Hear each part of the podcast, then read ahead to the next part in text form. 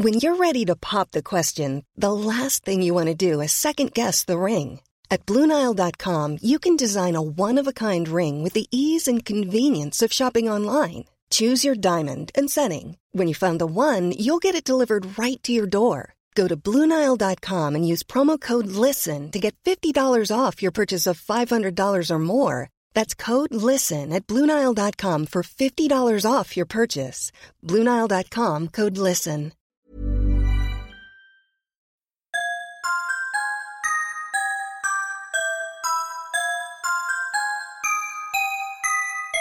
On the southern edge of a town called Ramville, there was a wide, unlit road that separates the town from a wild and thick forest. Three houses adorn the northern edge of the road. They are the homes of the Peters family, old Mrs. Abernathy and Joshua Daniels. And these homes look out across the road upon the forest that the sun can scarcely pierce. Many travellers who have taken the road late in the evening have confessed to feeling a peculiar sense of uneasiness as they pass the trees in the darkness. There are stories shared by hushed whispers amongst the children of the town. They speak of an evil presence that lurks within the woods. Apart from the occasional incident of missing cattle, Nothing malicious has ever befell Ramville, and so the town slumbers peacefully uh, beside the gargantuan labyrinth of ancient oaks. It was in the early days of autumn that the men came and installed lights up and down the road that cast their luminous light into the trees. It was a welcome change to the residents of the road who hoped that this would ease any feelings of insecurity in the darkness. Any wrongdoers who had previously made mischief plans for the road, they would surely be exposed and foiled. The residents hoped this would give them a good night's rest. While the lights took a little getting used to, they all slept easy that night, well, except for Adam Peters, who was the son of the Peters family. He would have these horrible, vivid dreams. And then again, this is often the case of children when confronted with any sort of change. The next morning, the residents all agreed the lights were a blessing sent from above. On the third night after the arrival of the lights, Mrs. Abernathy sat in the chair by the window reading from a book. She was always a restless spirit. It wasn't uncommon for her to stay up until the first rays of sun peeked up from the horizon.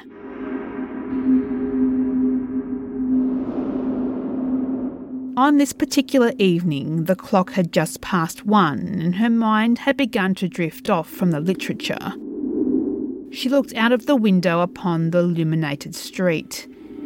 Everything seemed much clearer to her, and she took some small pleasure in watching the trees creak ever so slightly in the wind. The leaves engaging in subtle dances, and the branches swayed steadily. Then something caught her eye. Some branches didn't match the natural rhythm the others seemed to share.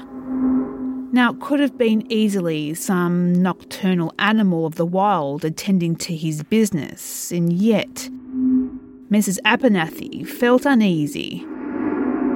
Perhaps it was the result of her imagination, captivated by late night reading. But she could swear she felt that the more she watched the disturbance, the more she felt that she was being watched herself. Slightly disturbed by the ordeal, she drew the blinds and returned to her book in an effort to take her mind elsewhere.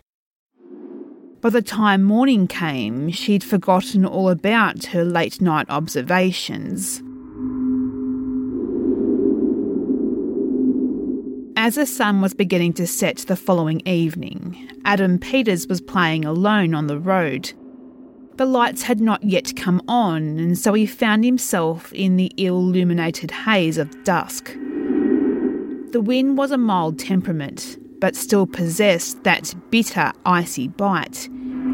It was not an ideal situation. He would have much preferred to find entertainment indoors. But his mother's insistence had driven him out into the cold autumn air. He was eagerly anticipating the moment that the lights would spring to life, when his mother would fetch him to return indoors. The hours of play had almost been entirely devoid of any fun and was replaced by a mysterious sense of uncertainty. He was without an inkling of doubt that something was not as it should be, and yet he couldn't work out what that could be.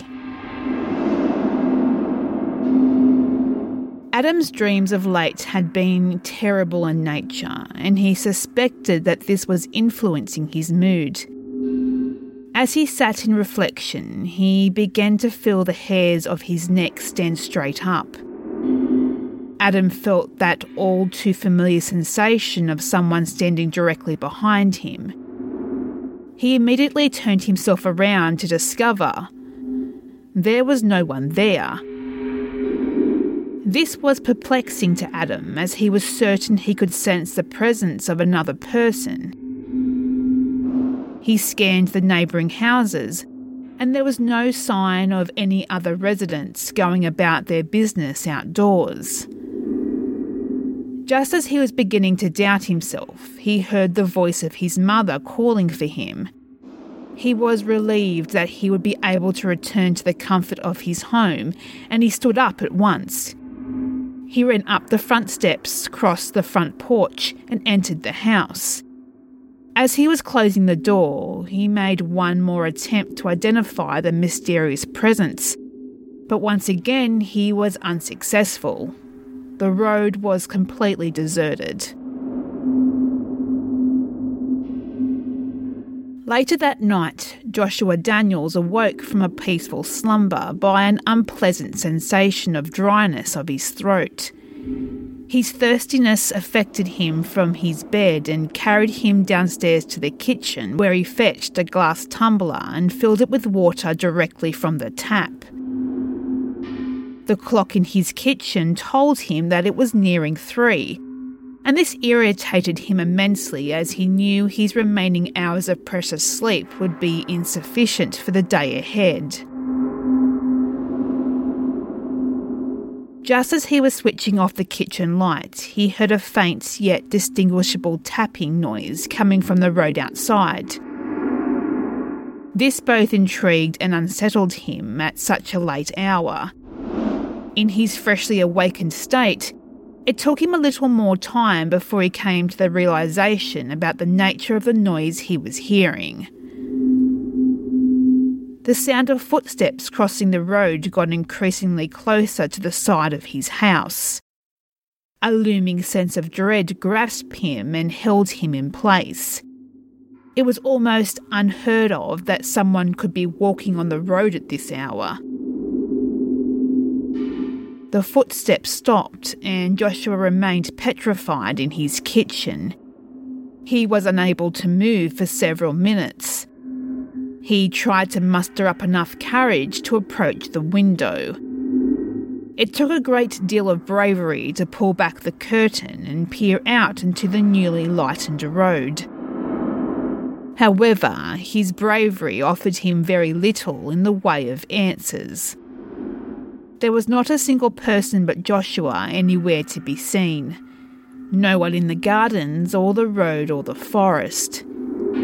He hastily made his way to the door to make sure it was locked.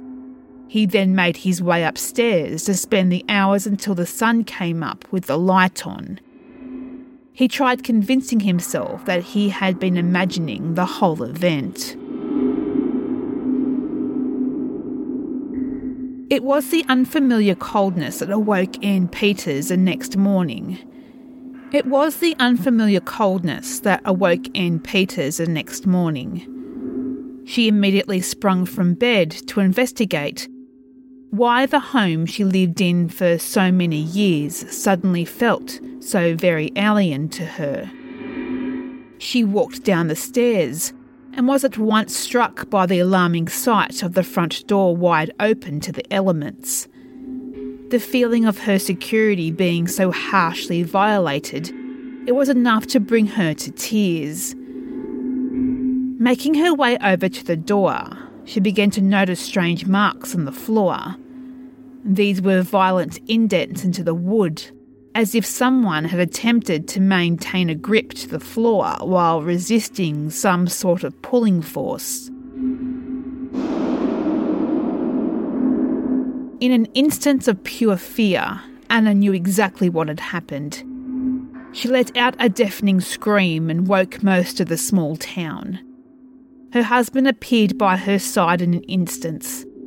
Within minutes and through uncontrollable bursts of tears, she pled him to check on Adam's room. When Joshua entered Adam's room, he confirmed the darkest fears of his wife. Their son was nowhere to be seen. He sprinted out to the middle of the road, desperately calling his son's name, but to no avail.